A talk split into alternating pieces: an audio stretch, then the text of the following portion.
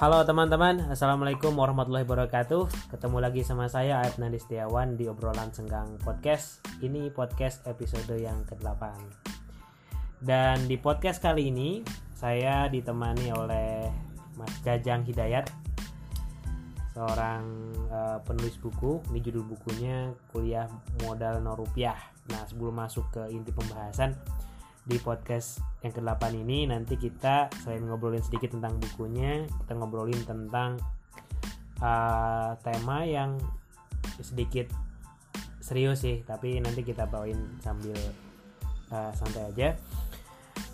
uh, nanti kita ngobrolin di podcast kali ini tentang uh, demokratisasi pengetahuan. Ya kurang lebih sebenarnya nanti uh, di zaman sekarang meskipun seseorang itu secara ekonomi atau secara finansial itu biasa-biasa aja dan tidak bisa mengakses perguruan tinggi tapi selama dia punya gadget dan terhubung ke internet ya sebenarnya dia bisa membaca pengetahuan-pengetahuan yang sama dibaca oleh mahasiswa mahasiswa-mahasiswa di perguruan tinggi. Nah, kali ini saya sedang bersama Mas Jajang nanti biar dia kenalan sendiri deh siapa dia gitu. Kebetulan yang saya tahu dia nulis buku judulnya kuliah modal nol rupiah. Oh. gitu. Oke mas. Biar teman-teman tahu nih ya pendengar podcastku yang gak seberapa sebenarnya. Oke, okay, uh, eh, thank you banget untuk AF sudah dikasih kesempatan untuk berpodcast Ria di podcastnya. Yang mungkin nanti ke depan juga saya bakalan bikin podcast tentang buku saya ini. Uh, temanya mungkin saya saya kurang memahami apa itu yang dibahas oleh AF ya demokratisasi informasi dan lain sebagainya. Ya ini namanya agak rumit biar agak tangkap saja gitu. Oh. Tapi sebenarnya obrolannya ya obrolan biasa aja. Kita seruput kopi dulu kali ya. Oh iya, iya Kayak Denny Serigar nih kopi. Hmm. Oke. Okay. Teman-teman, mungkin yang dengerinya malam selamat malam. Yang dengerinya pagi selamat pagi. Yang dengerinya siang selamat siang. Yang lagi uh, rebahan ya selamat rebahan. Oke perkenalkan nama saya Jajang Hidayat teman-teman semua. Saya sekarang aktivitasnya sebagai karyawan di salah satu perusahaan uh, bisnis kuliner di kota Purwokerto namun aktivitas saya jauh dari sebelum saya menjadi karyawan sebenarnya e, berwirausaha seperti Mas Aik juga. Cuma ini beberapa bulan terakhir ini saya sedang murtad nih Mas. Oke, kita kembali nanti ke... bisa kembali bersahadat ya. Oke, kita kembali ke topik ya tentang arus informasi. Cerita sedikit tentang lahirnya buku, buku. ini. Mm -hmm. Jadi buku ini saya tulis waktu itu sebenarnya uh, penebusan apa ya utang budi kali ya. Jadi saya nulis buku ini kan karena saya dulu uh, latar belakangnya memang kuliah itu dibayarin itu dibayar oleh pemerintah dan itu zaman itu untuk mendapatkan informasi bagaimana mendapatkan beasiswa itu amat sangat sulit. Emang tahun berapa itu Mas? Saya tahun 2012 dari Lampung dari Kabupaten Tulang Bawang waktu itu dan sekarang sudah pecah menjadi namanya Kabupaten Tulang Bawang Barat itu uh, di bagian utara di provinsi Lampung sudah berbatasan dengan uh, ya mungkin sudah dekat dengan inilah apa Palembang ya ke sananya kan Mas Mesuji terus udah Oki Oku ya sampai sana udah ke Palembang. Jadi memang kondisi kabupaten kami ini kan kabupaten bukan bukan mas saya jadi bukan tujuan wisata bukan tempat persinggahan. Bukan tujuan keberuntungan juga. Uh, maksudnya begini bukan uh, kabupaten yang di, dilewati oleh jalur provinsi. Hmm. jadi memang kondisinya kabupaten kita untuk maju dan berkembang itu uh, perlu lambat gitu ya dibandingkan kabupaten-kabupaten yang lain harusnya perlu effort yang lebih besar. Tapi ya saya juga melihat perkembangan kabupaten sekarang ini yang mungkin ya kurun waktu mungkin sekitar 13 tahun ini perkembangannya jauh lebih uh, bagus dan lebih cepat eh, ketimbang dengan daerah otonomi yang mekarnya bersamaan. Jadi hmm. Tulambang Barat itu sekarang sudah berbenah gitu kan. Tapi kita bercerita tentang 2012 12. ya. Jadi 2012 itu kondisinya kayak gimana? Nah, kondisinya ketika itu kabupaten baru pemekaran. Hmm. Terus dinas-dinasnya juga masih nempel di gedung-gedung yang eh, apa namanya bukan milik definitif punya kabupaten. Nah, dan saat itu sudah ada listrik atau internet Listrik sudah ada, cuma internet eh, masih warnet mas. masih warnet Iya. Waktu itu ya sekitar 4.000 5.000 lah per jam. Nah, Nah, jadi kita juga waktu itu untuk akses internet itu kadang-kadang ngantri. hmm. Ah, ah. terus kita ngantri, apalagi kalau misalkan yang bookingnya paketan dengan pacarnya gitu Ah, kan. iya saya paham lah ya Paham lah ya. jadi ketika ya itu itu- maksudnya booking buat belajar bareng Ah, iya gitu. booking buat belajar bareng. Jadi gitu. Jadi singkat ceritanya gini Mas Saeb. Jadi saya untuk mencari informasi beasiswa apa itu bidik misi, eh, apa itu beasiswa-beasiswa lain yang seperti sekarang mungkin mudah banget ya anak-anak sekarang bisa baca tinggal buka gadgetnya dia, Hmm. informasi semua ada bis, eh, beasiswa apa pun ada.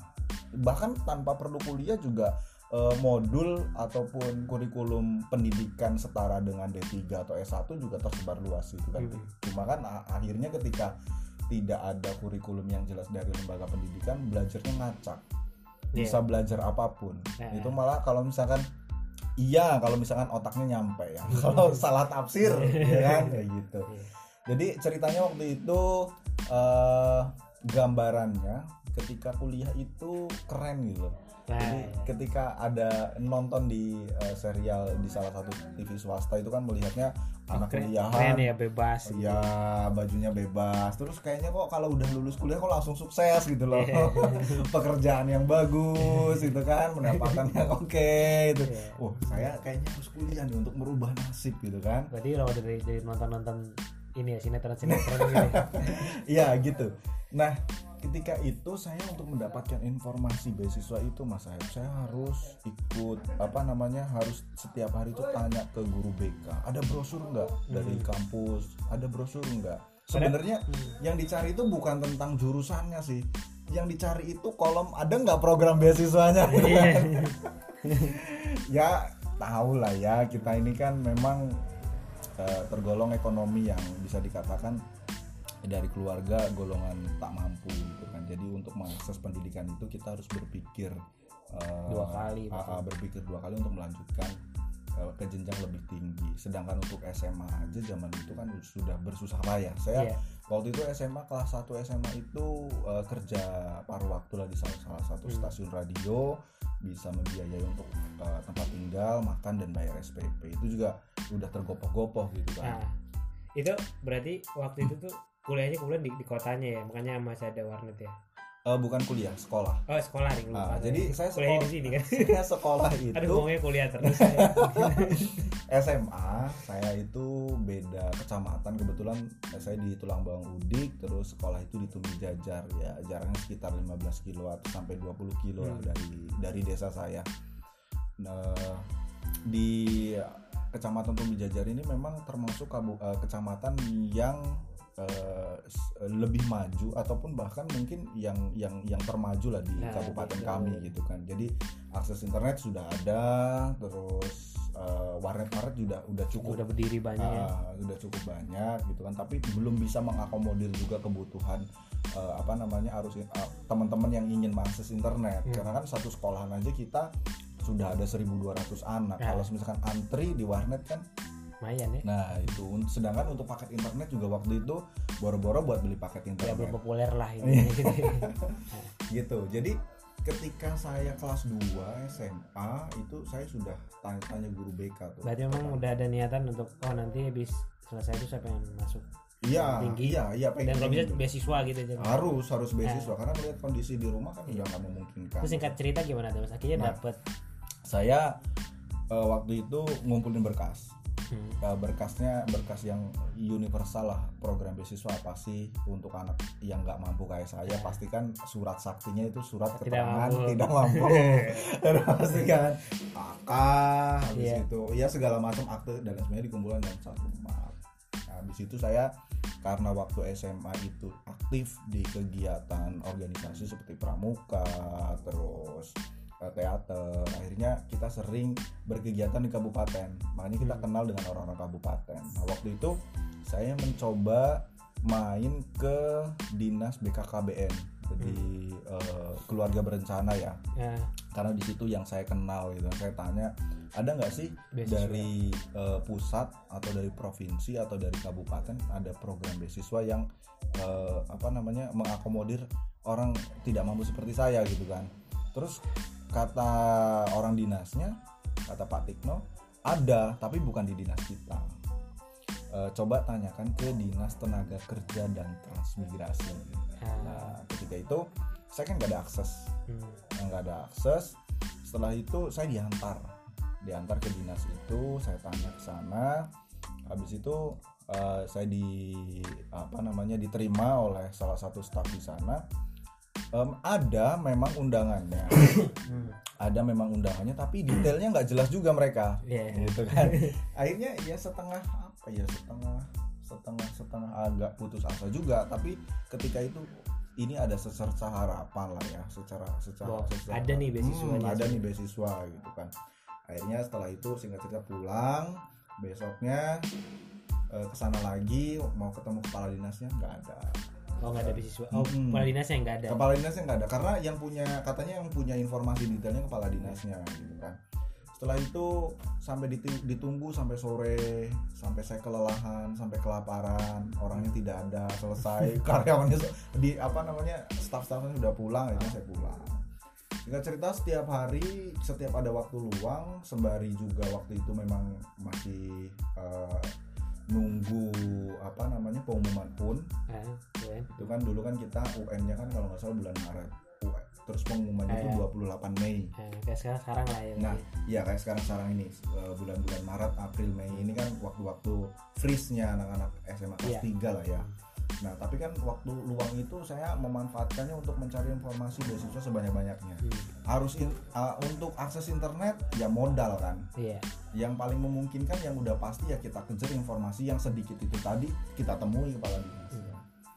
saya bawa map ke sana. Sampai akhirnya saya diledekin tuh sama anak-anak di sekolahan saya. Ketika ditanya mau ke mana jam kan mau ke dinas mau ngapain kok bawa map gitu kan? Mau jualan map ya di sana gitu kan? Saya diledekin Eh. kayak gitu.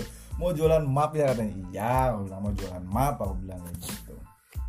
Nah datang ke sana ternyata tidak ada lagi gitu kan? Ya apa sesibuk itu gitu kan? Iya. kepala dinas gitu kan? Akhirnya saya eh, mengumpat di dalam diri sendiri bahwa apakah iya eh, sesibuk itu si PNS dalam dalam benak saya dalam pikiran saya bahwa kita ini adalah masyarakat gitu kan kita ingin ketemu loh. Maksudnya ingin tanya informasi itu gitu kan. Saya masih berpikir positif kok. Ya, mungkin dia lagi banyak dinas ah mungkin banyak daerah. keluar dan sebagainya. Tapi tingkat akhirnya ketemu dia mas nih. Nah di akhir ceritanya itu eh, mungkin kisaran saya lupa berapa kali saya kunjungan ke sana, Hmm. tapi paling tidak lebih dari satu bulan, hampir setiap hari saya ke oh, sana. hampir satu bulan Ba. Iya. emang kayaknya dia nggak ngantor nih Eh, biasanya pejabat di daerah kan kayak gitu nih biasanya ya di di buku ini sebenarnya diceritakan ada ada sisi positifnya sebenarnya dari apa yang dilakukan eh, kepala dinas ini. Akhirnya saya tunggu di parkiran, saya tanya mobil kepala dinas tenaga kerja itu yang mana. Ah, Nah, dia itu pulangnya lewat belakang. ah, Nah, nggak tahu dia menghindari saya atau gimana atau memang dia biasa pulang lewat belakang. Habis itu saya ketemu, Pak, saya mau ketemu Bapak. Oh, iya. Jeneng, eh, jenengan ya yang nungguin saya dari kemarin-kemarin. Maaf ya, Mas gitu. Saya banyak rapat gitu. Oh iya, terus ini udah mau pulang. Besok aja ya gitu. Karena saya memang butuh. Ini saya iyain iyain saya besok akhirnya besoknya lagi ke sana saya diterima habis itu suruh mengurus beberapa surat gitu kan nah ketika dia tanya Mas Jejang sudah nyiapin surat? Sudah pak. Hmm. surat ini? Sudah pak gitu. Kan. sudah sudah sudah sudah semua gitu kan. Akhirnya oke suratnya saya titipkan di situ. Nah setelah dititipkan di situ eh, saya juga tidak langsung begitu selesai. Ketika Ah. berkas saya sudah masuk di dinas itu saya coba cari link. Link dalam artian ada nggak sih anak SMA saya atau dari kabupaten saya atau dari provinsi Lampung yang sudah pernah mengakses beasiswa ini ternyata gimana Nah, saya Ada. cari cari cari cari cari ternyata kakak kelas saya itu yang sudah lulus tahun kemarin itu ada ada kuliah melalui beasiswa ini di Unsud Hmm. ya, di Universitas Jenderal Sudirman. Lah saya cari kontaknya, saya ketemu lah. Nah namanya Mbak Septi. saya kontak mbak saya mau daftar ini oh iya mas Jejang silahkan kirim ke pos gitu kan ya sudah ketika eh, saya sudah menyerahkan bekas juga terus habis itu saya mau kirim juga ke pos tapi saya berpikir kayak gini ini ada informasi penting nih nggak bisa nih eh, bahasa kerennya tuh gua makan sendiri nggak bisa nih karena anak miskin kayak saya ini kan nggak cuma satu gitu Iya, kan banyak teman-temannya banyak. nah gitu singkat cerita saya coba cari teman-teman yang memang membutuhkan gitu kan. Eh, ketemulah dengan Hendra. Hendra itu teman saya dari SMP gitu kan. Terus saya cerita ke dia ada beasiswa begini begini begini Daftar lagi. Nah, akhirnya oke lah kita daftar bareng-bareng. Dari kabupaten itu dari berbagai macam sekolah itu ada lima orang. Ada lima orang untuk eh, menyerahkan berkas beasiswa. Hmm. Nah, gitu kan. Udah daftar, kita berlima daftar. Nunggu sampai bulan Agus, Juli akhir, berarti mau Agustus awal. Kan pengumuman B- eh, SNMPTN itu udah setelah UN itu udah pada pengumuman kan. Nah, Nah, kita juga daftar SNMPTN undangan gitu kan. Tapi ternyata gagal. Terus coba tes SBMPTN juga. Eh. Lah, ini ada ada cerita yang amat sangat eh, menyentuh hati saya sampai sekarang. Jadi kepikiran dan merasa bersalah juga dengan Hendra gitu ya. Itu ketika waktu itu daftar SBMPTN itu kan harus beli PIN ke bank. hmm. Nah, SNPTN undangan ini kita udah gagal. Eh enggak, waktu itu SNPTN juga bayar 250 ribu kalau salah. Hendra itu ikut SNPTN bareng saya. Lah, ketika sebelum daftar SNPTN itu saya ketemu bapaknya. Hmm. Bilang kayak gini. Eh, pinnya waktu itu bayarnya 250 ribu. Kata bapaknya Hendra, udah nggak usah ajak-ajak Hendra untuk kuliah. Sampai SMA aja itu kami itu udah sangat bersyukur kamu nggak usah membawa anak saya kepada hal-hal yang tidak bisa kami jangkau gitu kan boro-boro mau mikirin kuliah gitu loh Hmm. Iya kan jadi udahlah tuh selesai kita se- sebelum lulus SMA udah kerja aja gitu Iya. kan tapi kalau kamu maksa dan kamu tega kepada saya itu ada uang basah saya baru kerja cuma punya uang 250 ribu gitu kan Pakai aja. Nah, itu bisa dipakai Hendra buat daftar kuliah. Tapi kalau gagal kali ini, jangan ajak-ajak lagi Hendra daftar kuliah. Gitu. Nah, daftar ternyata pengumuman gagal. Itu SBTN. Waktu SNMPTN undangan. Hmm. Nah, ketika sudah gagal, saya main ke rumahnya itu bapaknya itu sinis banget sama aku. Lah itu waktu ngumpul-ngumpulin berkas mau daftar beasiswa ini, Nah, ya kan ibaratnya saya nyari informasi harusnya kan banyak informasi kan SBMPTN saya ajakin pinnya sama 250 ribu hmm. terus udah. kamu udah nggak usah main ke sini lagi. Kamu nggak usah ngajak gila anak-anak saya. Lah Hendra itu nyumput-nyumput. Hmm. ininya ngurus-ngurus berkas untuk daftar di dinas tenaga kerja dan transmigrasi ini. Alhamdulillahnya penantian panjang kita eh, nggak tahu arah kita mau ke mana di apa keputusasaan di bulan Ramadan itu bulan Agustus Juli Agustus Karena emang itu kayak ini ya, kayak gantung-gantung gitu nggak Iya. nggak jelas. iya karena informasinya beasiswa ini tuh dulu di internet nggak ada Ah, malaikat telepon. Heeh.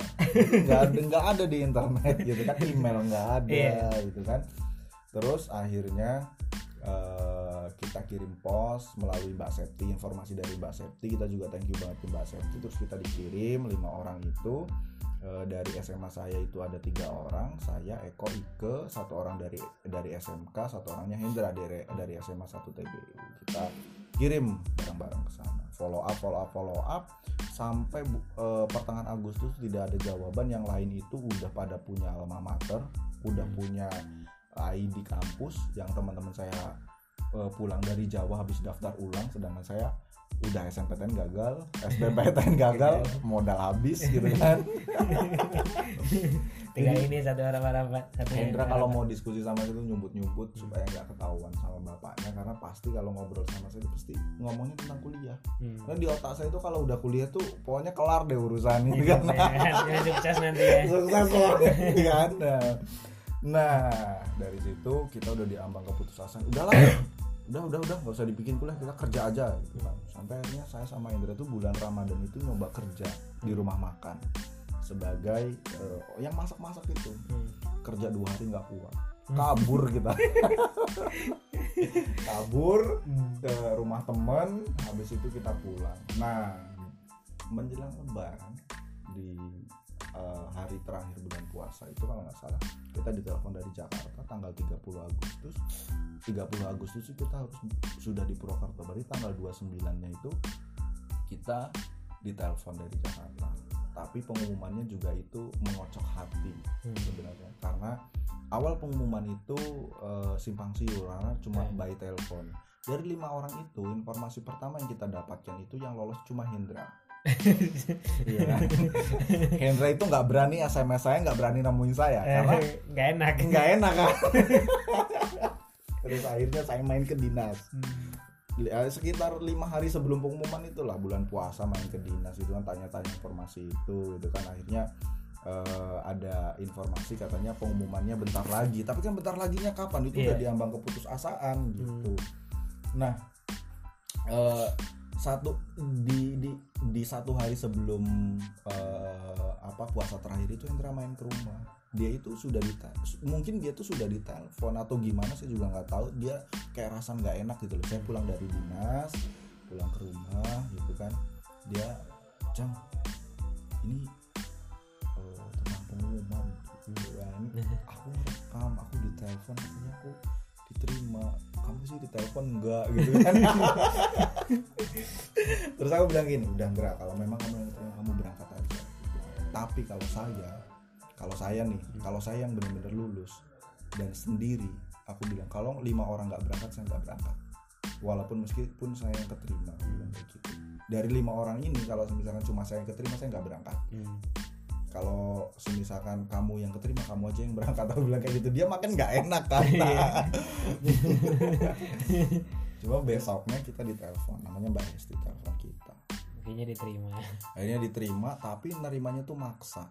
Lebaran kedua itu udah sudah harus di Purwokerto Hmm. karena tak karena waktu itu tuh eh, kalau nggak salah itu sudah persiapan ospek lah kayaknya. Karena se- H plus berapa dari lebaran itu eh, sudah harus Udah di sini gitu. eh, sudah efektif kegiatan belajar mengajar. Ya gitu akhirnya ya lebaran kedua kita berangkat berlima.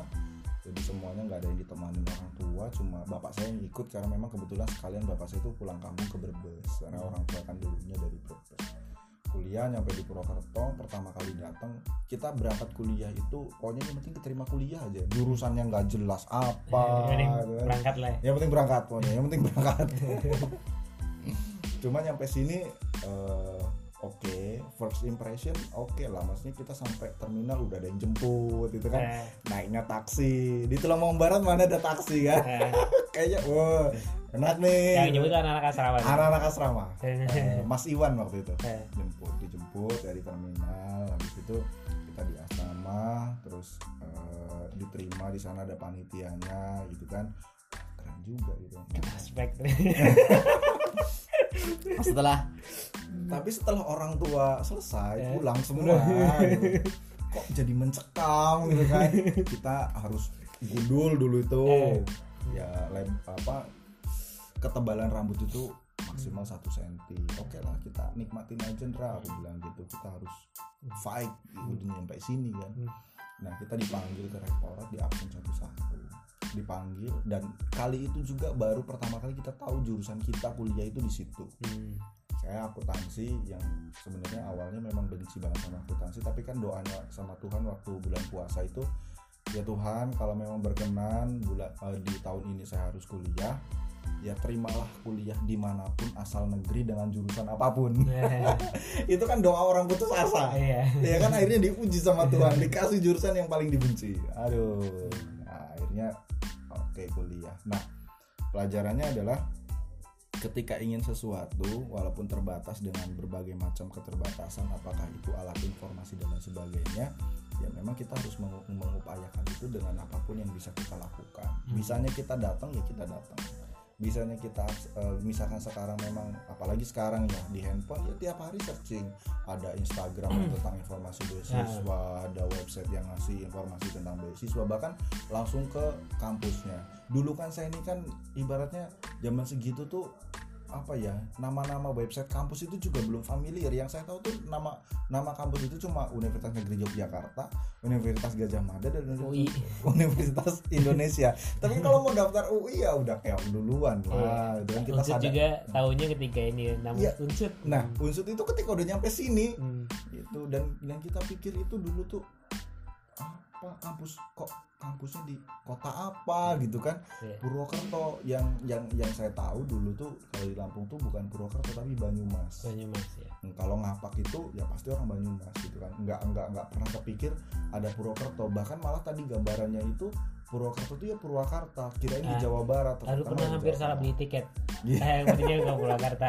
Iya kayak gitu. Nah ini kita jalani kita kuliah yang namanya anak daerah gitu kan. Hmm. Ya pasti penyesuaiannya agak berat gitu kita harus penyesuaian sama suhu lingkungan makanan terus eh, kondisi sosial budaya tapi kan bersyukurnya karena Purwokerto ini juga ada Hmm. semi kotanya ada semi desanya Desanya. gitu kan karena kalau bisa misalkan kangen-kangen soal sungai kayak di kampung ada, Ada. gitu kan terus mandi-mandi di sungai juga kita nggak malu-malu amat beda kan kalau kita kuliahnya di Jakarta Iya. gitu kan jadi kita mandi-mandi di sungai gitu kan. kayaknya sering banjir oke nih Iya. Mas. kalau di zaman sekarang kan gini eh, mungkin kalau soal orang yang kayak saya juga tuh kayak Mas Jajang sekitar tahun 2012 ya kan masih banyak juga adanya orang yang nggak mampu tapi apa namanya pengen kuliah masih banyak juga kalau di era sekarang sih kan sekarang kan internet sudah sudah, sudah banyak nih ya. Hmm. sudah bisa diakses maksudnya sudah diakses di mana pun di desaku juga sudah mulai ada internet walaupun masih harus naik ke jembatan biasanya lebih tinggi kan tapi setidaknya udah bisa internet. Kan menurut sampean apa nih kira-kira pesannya untuk yang hari ini? Lagi pengen coba masuk ke bangku kuliah atau pengen mengakses pendidikan lebih tinggi tapi uang nggak ada gitu Iya. atau kemampuan orang tua terbatas Oke, Kak, yang tahu tentang diri kita detail itu adalah diri kita sendiri. Hmm. Jadi pesan saya sih sebenarnya untuk teman-teman yang sekarang masih di SMA nih ya, entah kamu di kota atau di daerah kan sebenarnya kondisinya sekarang seperti prolognya Mas Aib di awal eh, informasi ini sudah sangat demokratis. Hmm. Tidak memandang siapa yang kaya, siapa yang miskin. Kalau zaman dulu kan ibaratnya mau akses internet yang punya smartphone ya pasti anaknya juragan kan. Iya. HP kita kita bisa beli HP pun mending HP tulalit tulalit ya kan buka browser browsernya nggak ada buka Facebook juga pakai nol Facebook ya kan yang nggak ada gambarnya Iya, ada gitu kan nah jadi yang paham tentang kondisi keluarga kondisi diri adalah diri kita sendiri Hmm. bukan orang lain. Tapi kadang-kadang kita justru malah melupakan diri kita sendiri kita lebih fokusnya ke orang lain. Nah makanya ketika kita masuk masih di SMA atau sekarang misal terlambatnya dengernya ini itu informasi ini tuh atau podcastnya Mas Aif ini udah di apa namanya kelas 3 ya coba buka nilai rapotnya Hmm. nilai rapotnya kira-kira memadai nggak untuk apply apa namanya beasiswa dengan prestasi? Kalau enggak ya ikut tes. Hmm. gitu kan ikut Kalau tes. Berarti kan prepare-nya adalah bagaimana caranya lulus tes. Tes. Kayak gitu. Tapi ketika memang dengernya ini de- denger podcast ini masih syukur-syukur masih kelas 1 SMA ya kita sadar diri dong. Apa yang bisa menjadi kita, eh, daya saing kita itu adalah nilai kita kan. Ya nggak perlu ranking lah paling nggak nilainya konsisten di Nah. atas rata-rata. Eh, grafiknya juga kalau bisa naik gitu kan. Karena itu modal. Modal dasarnya memang kalau di ini ya nilai sebenarnya. Iya modal awal.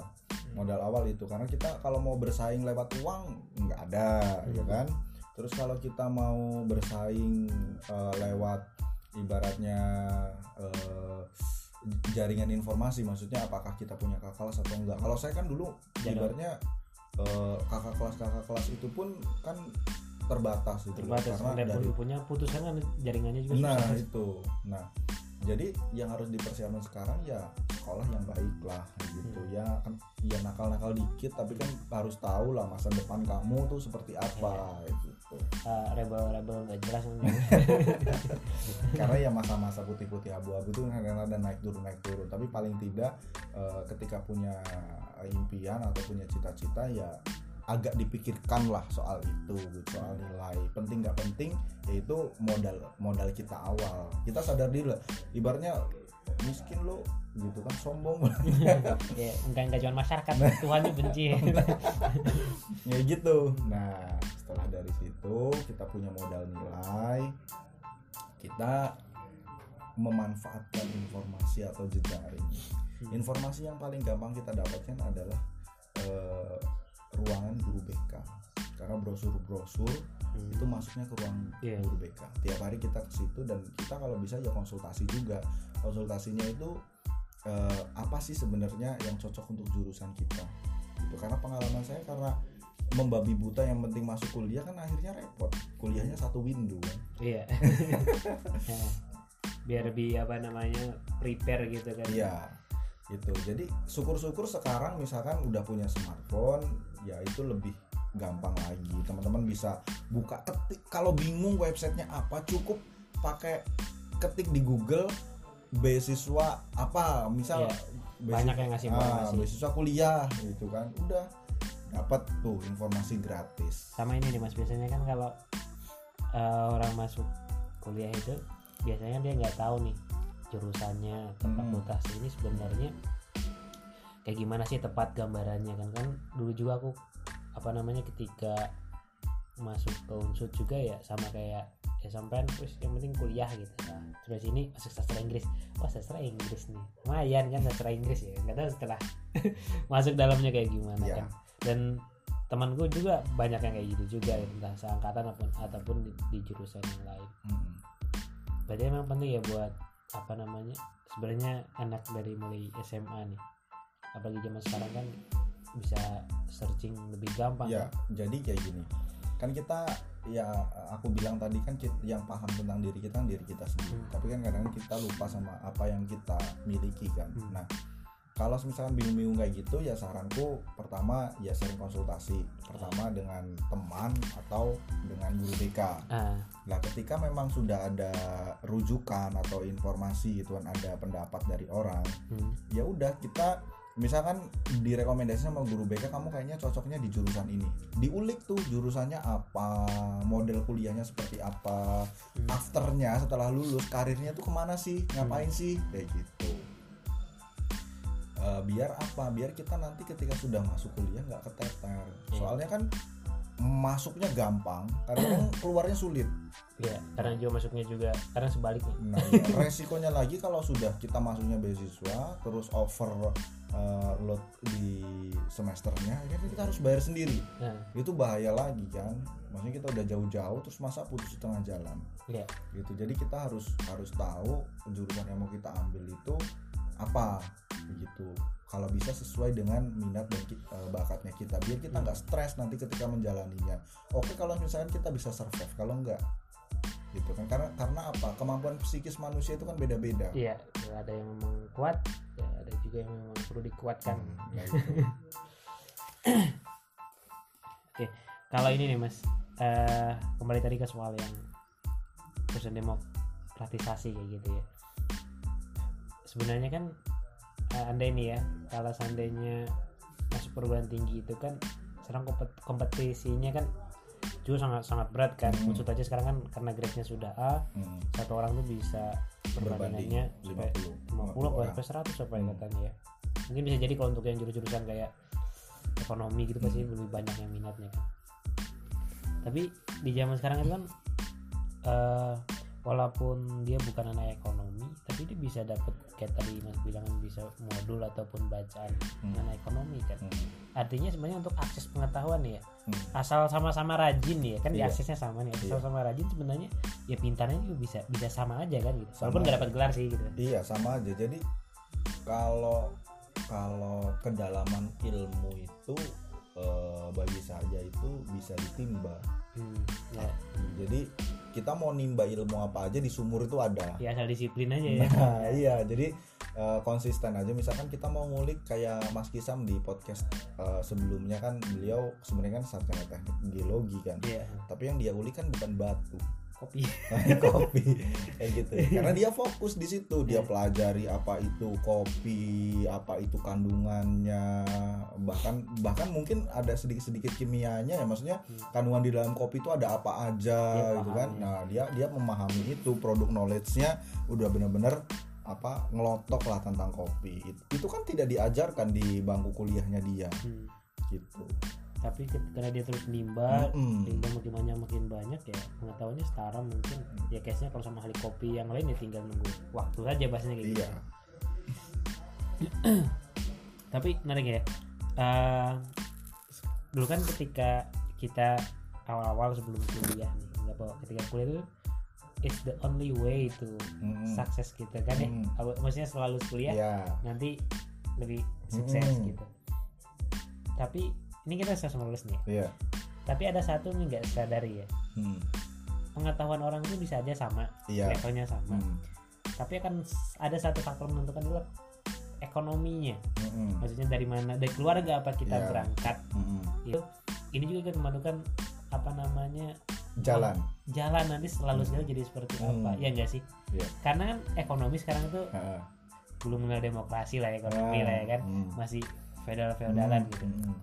Iya, berpihak ke yang kaya makin kaya. iya maksudnya bukan yang kayak makin lebih beruntung kesempatannya akan beda gitu Ah. walaupun mungkin cerdasnya sama Ah. tapi kalau keluarganya itu latar belakang ekonominya kita sebut sebagai kayak gitu ya beda Hmm, Apa kita perlu buka jurusan satu ya? apa Ahli orang dalam. nah itu salah satu mungkin ya kalau yang apa namanya kalau uh, yang mungkin keberuntungan itu ya selain juga cerdas ya selain juga kemudian juga punya latar belakang yang baik ya orang dalam itu tadi Hmm. walaupun kan orang dalam ini kan memang sifatnya kan ran- random ya Hmm. kadang-kadang kita dapet Hmm. atau memang sengaja dibangun kadang-kadang juga kan yang untung untung-untungan kayak gitu Oke. tapi refleksiku tuh kayak gitu ya jadi kadang dan refleksiku ini muncul ya setelah-setelah kemarin ya Hmm, selesai wisuda. gitu oh iya Hmm. jangan-jangan memang yang mempengaruhi itu juga keberuntungan itu ya latar belakang ekonomi gitu kalau kita lihat dari keluarga yang oh, sebut saja keluarga yang sederhana ya, Biasa-biasa aja. biasa-biasa aja Sananya biasa-biasa aja. Nah, bukan bentuk biasanya cuman start untuk memulai opportunity perjalanan Hmm. pasca kampusnya itu akan berbeda Hmm. berbeda umpamanya kalau bapakku uh, direktur anu gitu Hmm. kemungkinan ketika pasca aku selesai Hmm. ya at least saya jadi manajer atau saya Hmm. manajer di perusahaannya bapakku ini kan beda nih pasca Hmm. ininya. Hmm.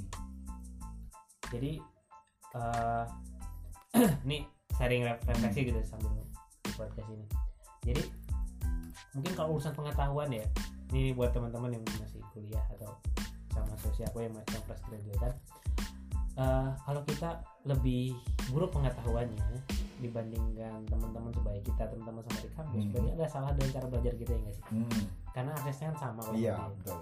tapi kalau saat kita bisa membandingkannya daripada orang lain Hmm. tapi kalau ini soal posisi kamu hari ini secara finansial Hmm. itu kita nggak bisa membandingkannya dengan orang lain gitu Hmm. karena ini sesuatu yang sifatnya aksesnya beda kan ya Iya.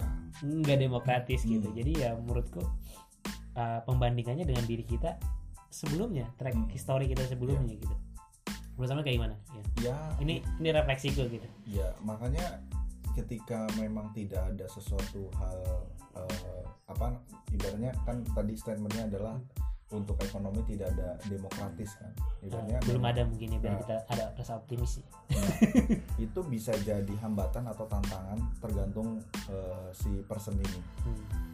Bisa jadi eh, ketika kita berpikirnya ini sebagai sesuatu yang positif ya ini tantangan Hmm. tantangannya bagaimana kita menciptakan rekor baru bahwa orang biasa-biasa aja itu nasibnya bisa sama Ah. seperti yang mereka orang background orang tuanya sudah konglomerat gitu iya. kan walaupun populasinya tidak banyak tidak banyak nah tapi kan walaupun juga berdarah ya kan nah itu karena dia ibarat nih balapan dia di lab dia beradanya di posisi paling belakang ya sama aja kalau kita misalnya mau berperang Hmm.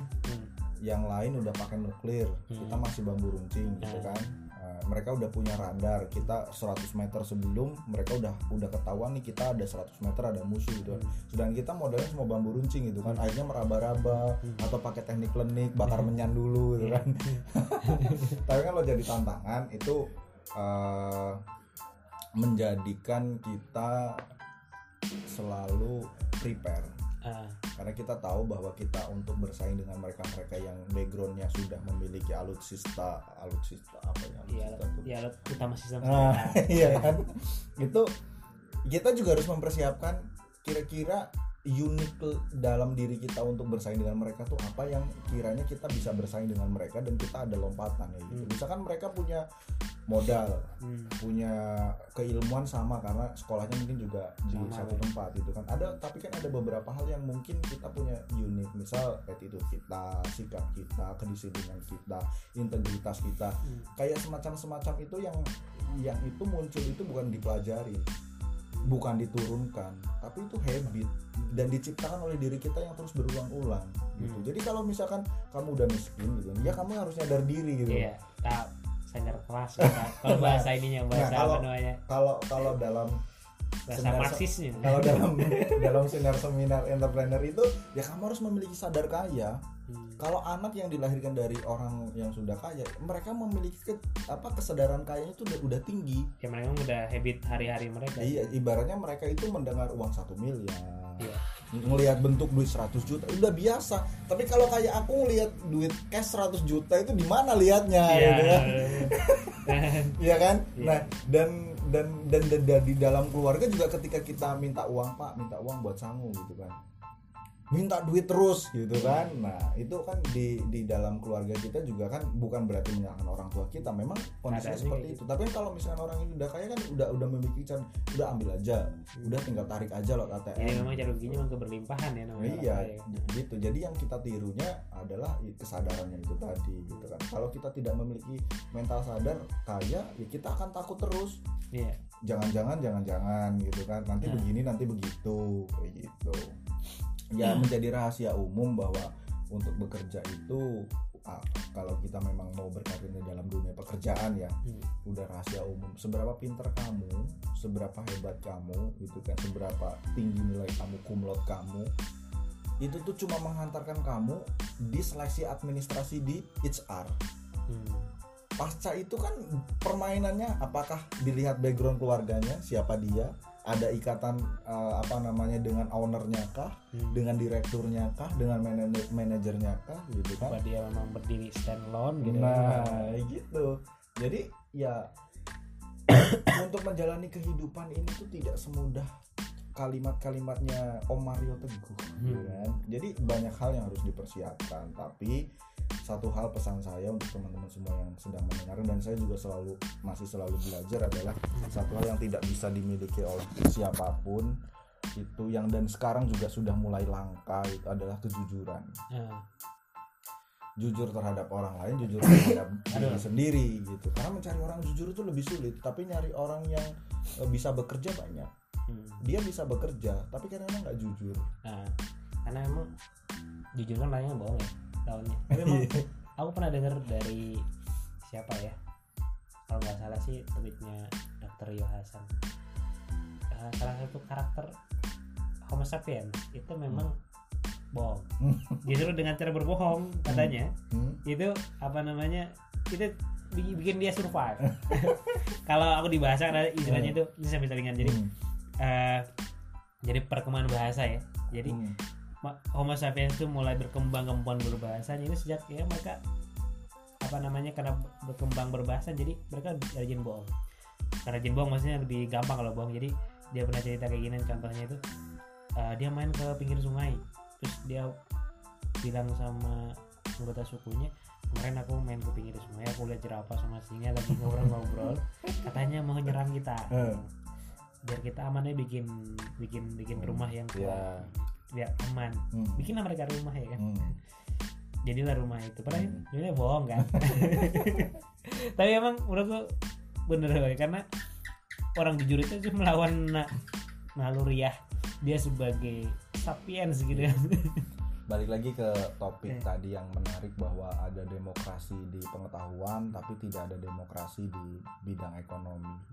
Jadi saya teringat sebuah nasihat atau mungkin kata-kata bijak, saya nggak tahu apakah itu ayat atau hadis, tapi ada yang mengatakan sampai sekarang selalu saya ingat adalah tidak ada suatu kaum yang bisa merubah merubah kaum itu kecuali diri sendiri. Hmm. jadi kalau kamu memang mau jadi orang kaya ya dirimu sendiri yang bisa merubahnya. Bukan orang lain bukan bukan bukan bukan tangan orang lain ya dirimu sendiri. Jadi pesannya adalah ya kalau kamu ingin ingin menjadi orang kaya ya mulai dari mental cara bersikap tindak tanduk langkah kaki kita juga seperti layaknya orang kaya jadi memantaskan diri dulu itu loh Ah, jadi kalau misalkan kitanya justru malah berfokusnya kita menyalahkan ke eksternal ya kita nggak bakal ada perubahan-perubahan. Yang ada kita menyalahkan orang lain terus, menyalahkan ahli. lingkungan, menyalahkan Jadi ahli. keadaan, ahli gitu. menyalahkan kayak gitu. Iya. Jadi memantaskan diri ya, apa pun yang kamu inginkan, apa pun yang kamu harapkan di masa depan, bagi saya adalah buah hasil apa yang kamu lakukan di masa lalu. So, kata kuncinya adalah buatlah dirimu berterima kasih kepada dirimu di masa lalu.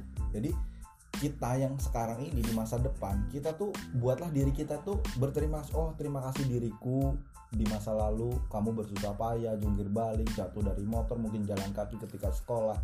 Buah hasilnya apa? Sekarang ini yang kita nikmatin Hmm. kayak gitu. Jadi kalau misalkan eh, sekarang kamu menjadi orang pemurung kamu mudah putus asa berarti itu tuh buah hasil dari apa yang kamu lakukan di masa lalu. Iya. Nah, itu sebelum terlambat ya itu kan sebelum terlambat dalam artian itu sebelum terlambat ketika umur kamu sudah tidak produktif lagi eh, ya lakukanlah mulai dari sekarang menata untuk di masa yang akan datang supaya diri kita tidak menyalahkan kita di masa lalu.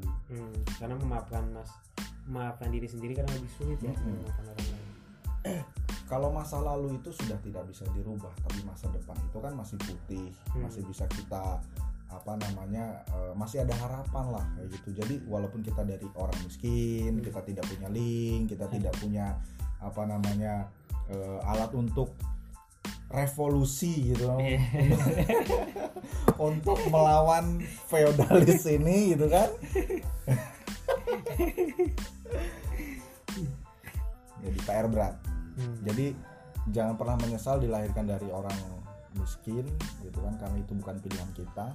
Tetapi ketika kamu mati dalam keadaan, keadaan miskin itu adalah kesalahan terbesarmu.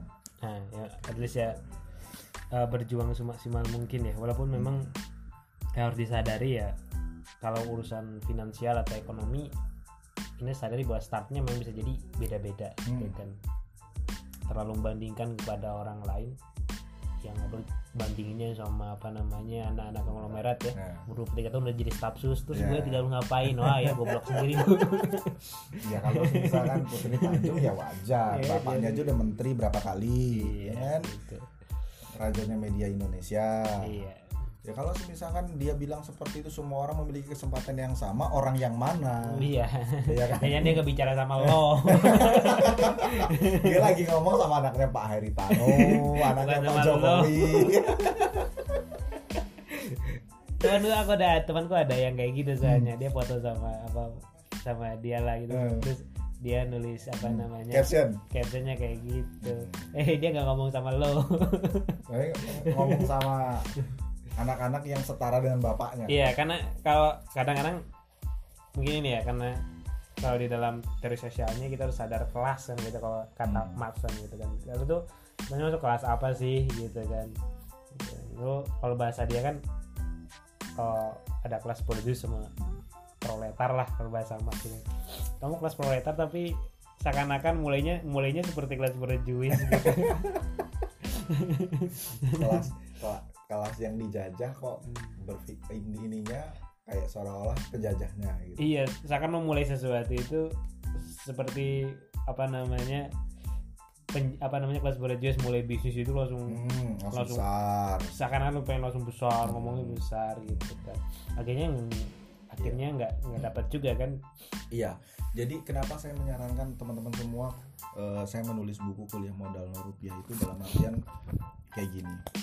Kuliah itu nggak selalu tentang biaya kok, Hmm. karena kesempatannya itu banyak. banyak apalagi sekarang aksesnya banyak Gitu. Tapi kalau untuk menjadi kaya itu juga soal kesempatan, Hmm. gitu. Soal kesempatan, soal modal, soal peluang, soal apa apa eh, apa namanya kecakapan teman-teman semua. Iya, Tapi kalau menurut saya kalau teman-teman sekarang mau kuliah jangan berputus asa bahwa teman-teman tidak punya uang. Hmm. teman-teman tidak punya apa namanya eh, backupan dana yang cukup banyak tabungan untuk kuliah. Sebenarnya kuliah itu nggak mahal. Nah, yang mahal itu sebenarnya gaya hidup ketika teman-teman kuliah. Iya. Iya. Apalagi kuliahnya lama itu lah ya kan kalau misalnya kita ngerjain tugas harus di kafe. Iya kalau zaman zamannya anak senja ya. Kan iya kan ngopi anak senja satu kopinya. maghrib. Satu kopinya bisa dua puluh tujuh ribu. Belum sama jajanan dan sebagainya. Repot. Terus itu goblok ya. IPK nasakop terus kena DO terus nyalahinnya orang lain. Eh, ya. Ya itu mungkin ya. Kita udah ngobrol hampir satu jam. Oke Eh, mungkin nanti next obrolan bisa kita lanjut di podcast selanjutnya. Tapi kurang itu teman-teman soal obrolan senggang. Senggang kalau bisa satu jam ini nganggur ya. Tapi oke eh, di lu dari berbagai macam yang kita bicarakan ya semuanya eh, apa namanya bisa dianggap serius bisa enggak itu kan. Eh, thank you banget juga yang udah dengerin sampai satu jam ini. Dan kalau misalkan ada yang baper Hmm. atau merasa tersinggung kayak gitu kan atau merasa namanya tercatut itu ya kan. udahlah gitu. Jangan di report sebagai spam. Eh, apalagi kita dilaporkan ke baris krim. Iya, iya. ya itu teman-teman Eh, terima kasih udah dengerin sampai akhir ya kalau ada yang sampai akhir kayak gitu. Eh, terima kasih banget. Sampai jumpa di episode selanjutnya di episode 9 terima kasih. Assalamualaikum warahmatullahi wabarakatuh. Oke thank you. Bye